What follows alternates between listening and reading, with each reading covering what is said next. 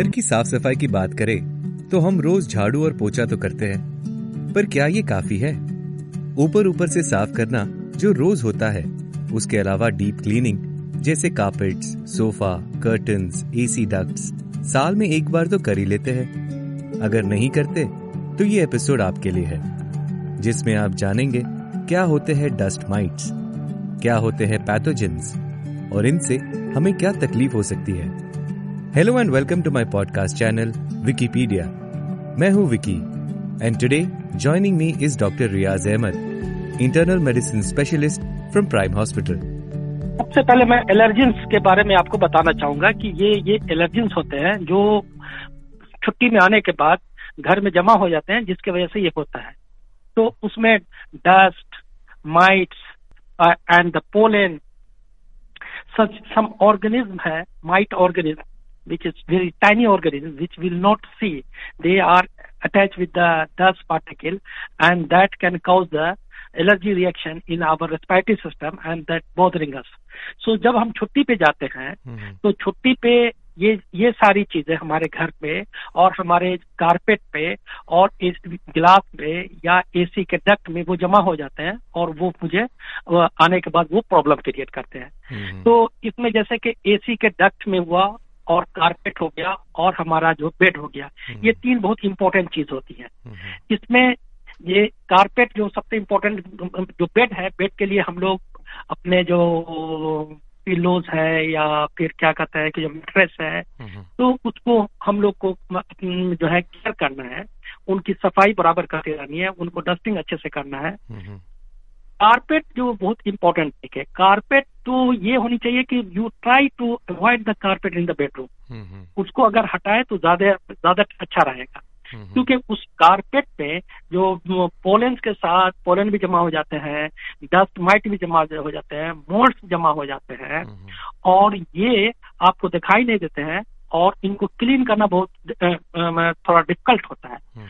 लेकिन ये अगर अगर आपको अगर कारपेट अगर आप चाहते हैं तो उसके कुछ नॉर्म्स हैं जिसको आप मेंटेन करेंगे तो ये आपको उससे कम होगा but it is better you avoid in the bedroom other place में रखे समय।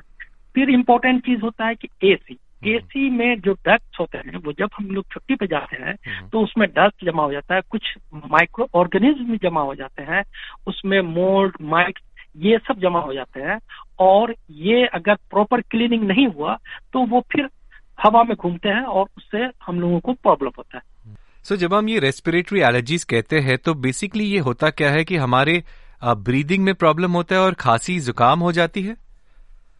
ये देखिए, ये ये जैसे मैंने बताया कि ये ये तीन, चार जो जो एलर्जेंस हैं, ये हमारे जो नेजल मिकोसा है या जो लंग्स की लाइनिंग है, उस पे, उस पर जाकर के ये अटैच हो जाते हैं और वहाँ वो एलर्जेंस इन्फ्लामेटरी रिएक्शन कॉज करते हैं, जो कुछ केमिकल मीडिएटर सिक्रेट करते हैं, जो हमारे रेस्पायरेटरी सिस्टम को वो केमिकल रिएक्शन एक तरह इरिटेशन प्रोड्यूस करते हैं जिसकी वजह से वो सिम्टम आता है।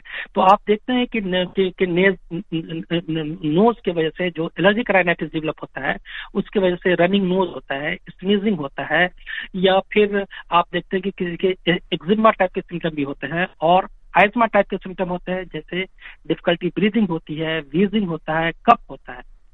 तो ये सारी चीज़ें इस एलर्जीज के, के इरिटेटिंग नेचर की वजह से और केमिकल मीडिएटर सीक्रेट होता है, जिसकी वजह से होता है।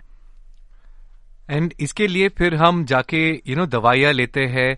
बट एक्चुअली इसको रूट कॉज से ही हम सॉल्व कर सकते हैं। जैसे एसी डक्ट एक और आपने अच्छा पॉइंट बोला है कि एसी डक्ट नॉट ओनली कि हम वेकेशन से जब वापस आते हैं, लेकिन एक रेगुलर क्लीन अप उसका बहुत ज़रूरी है।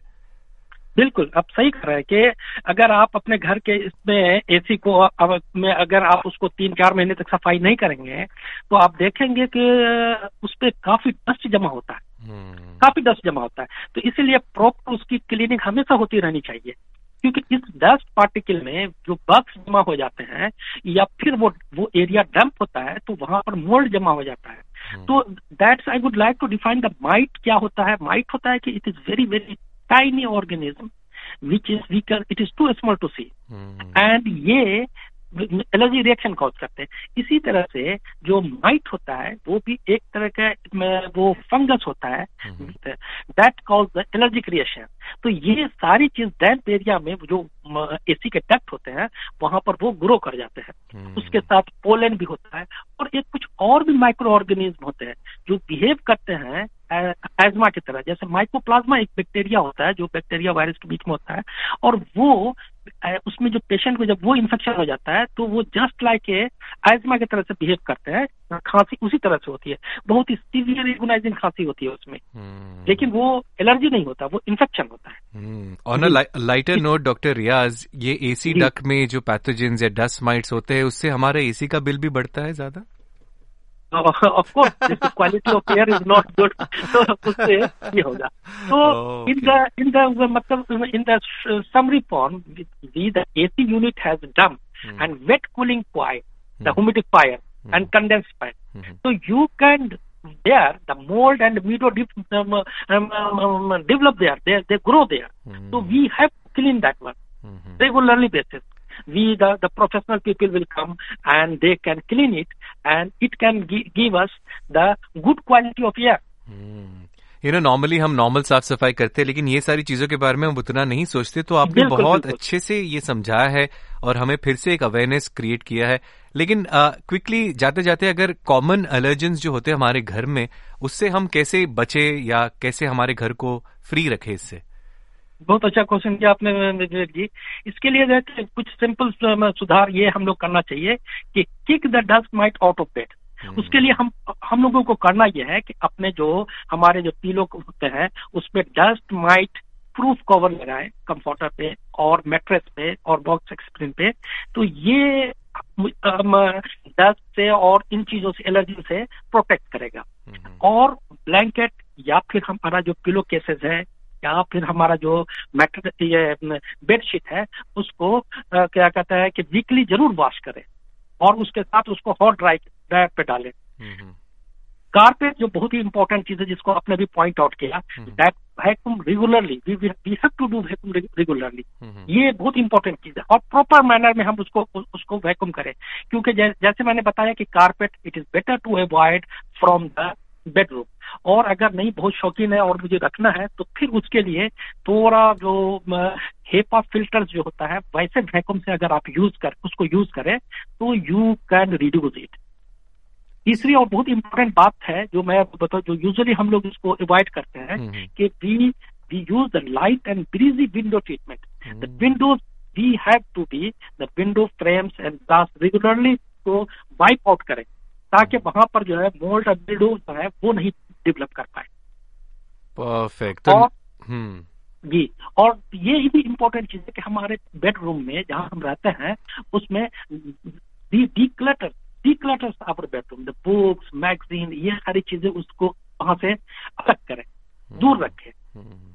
इससे भी इम्पोर्टेंट बात यह है कि the protection the bed the air quality should be good air quality जो हमारे रूम का जिसमें हम ब्रेथ लेते हैं hmm. वो गुड एयर क्वालिटी होना चाहिए और उसको हम लोग जो है always we have to monitor that one कुछ लोगों को मैंने देखा है विवेक जी कि they have the pet and they keep the pet in the bedroom तो पेट का जो डेंडर होता है that's also causing the allergy reaction कितने हम पेशेंट ऐसे हैं जो देखता हूँ कि वो पेट को उनसे बहुत ज़्यादा उनको मतलब of course we have some pet जिससे हम लोगों को बहुत ज़्यादा लगा होता है तो वो बेडरूम में उनके साथ रहते हैं तो उनके जो फर होते हैं that causing the allergic reaction तो that we have to avoid sir perfect जितना नेचुरल और आप प्रोएक्टिव मेजर्स ले सकते हैं उतना अच्छा है। जैसे आपने glass you know window breeze method जो बताया बहुत ही ब्रिलियंट मेथड है। एंड बिना कोई खर्चा यू नो ज़्यादा किच किए ही आप अपनी ख्याल जो है सेहत का रख सकते हो। जी जी बिल्कुल। और ये एलर्जी में, में जो छुट्टी से हम लोग आते हैं तो उस उसके बाद हम लोग देखते हैं कि दो तीन हफ़्ते तक हम लोग परेशान रहते हैं। हम्म, हम्म, हम्म।